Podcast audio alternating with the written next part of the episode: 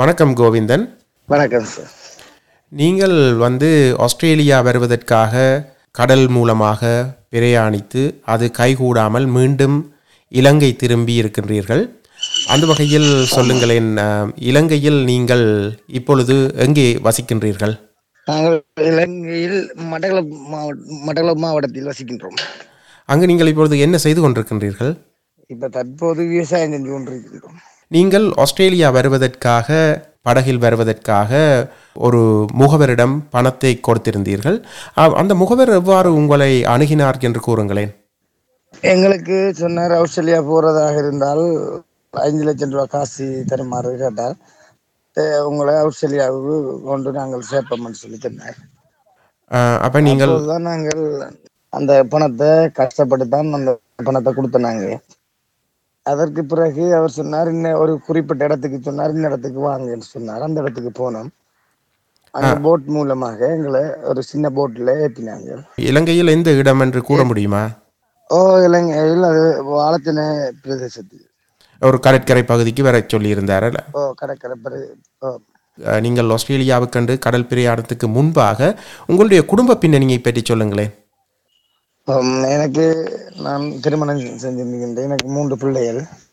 நான் பெரிய கஷ்டத்தின் மத்தியில தான் ஆஸ்திரேலியா வாரத்துக்கு வலிக்கிட்டேன் நான் இங்கே பொருளாதார பிரச்சனை நெருக்கடியால அது சில அரசியல் பின்னடைவுகளாலையும் தான் நான் ஆஸ்திரேலியாவுக்கு வரத்துக்கு வலிக்கிட்டேன் நான். அப்ப அந்த காலகட்டத்துல எ- எங்களுக்கு இங்கேயும் பெரிய கஷ்டம் நிலையில தான் நாங்க வயல் காணிகளை அடகு வச்சு வித்து தான் நாங்க அந்த- ஆஸ்திரேலியாவுக்கு வரதுக்கு அந்த பணம் கொடுத்தனாங்க. கடைசியில் அப்படி கொடுத்து கூட எங்களுக்கு அந்த பயணம் வந்து கைகூடல. இப்போ நீங்கள் வாழைச்சேனையில் ஒரு பகுதிக்கு கடற்கரையில் வர சொல்லியிருந்தார். சுமார் எத்தனை பேர் அங்கே வந்து சேர்ந்திருந்தார்கள்?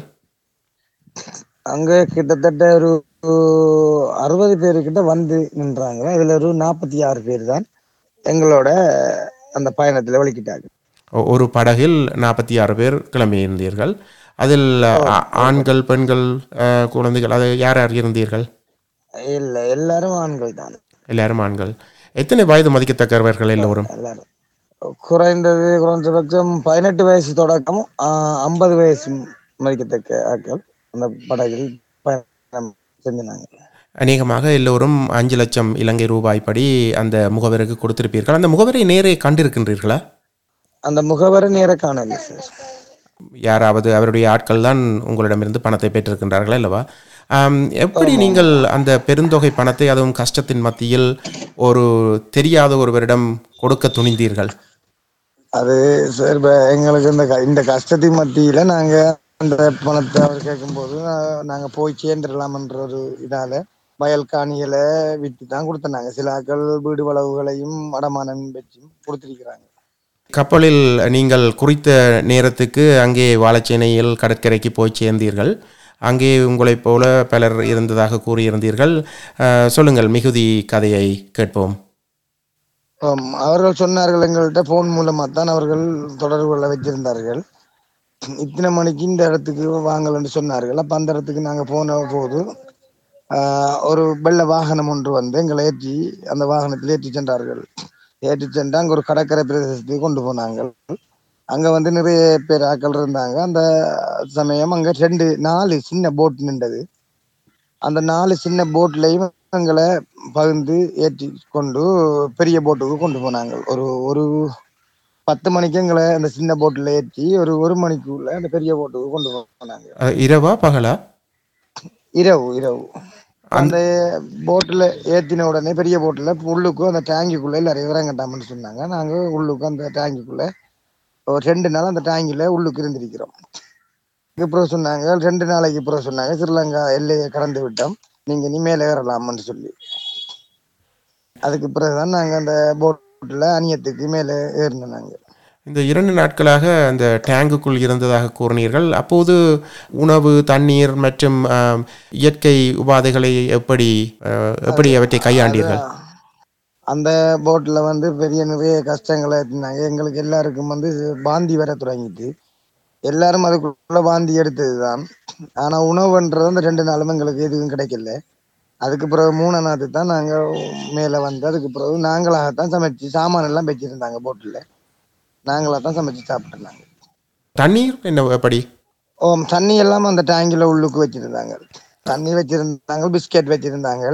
ஆனா எங்களுக்கு அந்த பிஸ்கெட் எல்லாம் அந்த டைம்ல சாப்பிடுறதுக்கு இந்த வசதியுமே கிடைக்கல. ஏன்னா எல்லாரும் பாந்தி தான் எடுத்து கொண்டு இருந்தாங்க அப்போ காலை கடன்கள் கழிப்பதென்றால் என்ன செய்திரும்? எப்படி அது அவற்றை கையாண்டி? அதெல்லாம் அப்படி ஒன்றும் அங்கே ஒருத்தருக்கும் போகல. எல்லாருக்கும் காலை கடன்கள் கழிப்பதற்கு ஒரு ஏழு நாள் எட்டு நாளைக்கு பிறகுதான். அப்படித்தான் எங்களுக்கு எல்லாருக்கும் செஞ்சது சரி இப்போ மேலே வந்து சமைத்து சாப்பிட்டு க கடலில் பிரயாணம் செய்து கொண்டிருந்திருக்கிறீர்கள்.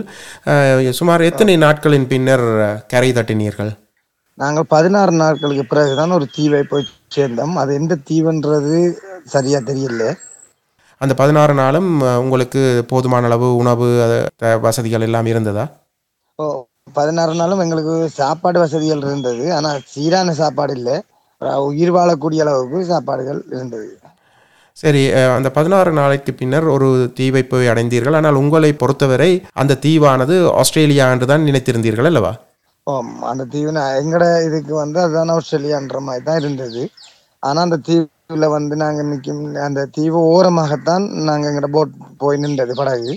அதுக்கு பிறகுதான் எங்களை ஒரு கப்பல் வந்து எங்களை காப்பாற்றினவங்க அந்த தீவுக்கு சென்று நீங்கள் அங்கே விட்டுவிட்டு உங்களை ஏற்றி வந்தவர்கள் திரும்பி சென்று விட்டார்களா? உங்களை இறக்கி விட்டு இல்ல எங்களை எங்களை ஏற்றி வந்தவர்கள் இங்க ஏற்றின இடத்திலே அவங்க எங்களை கைவிட்டுட்டாங்க.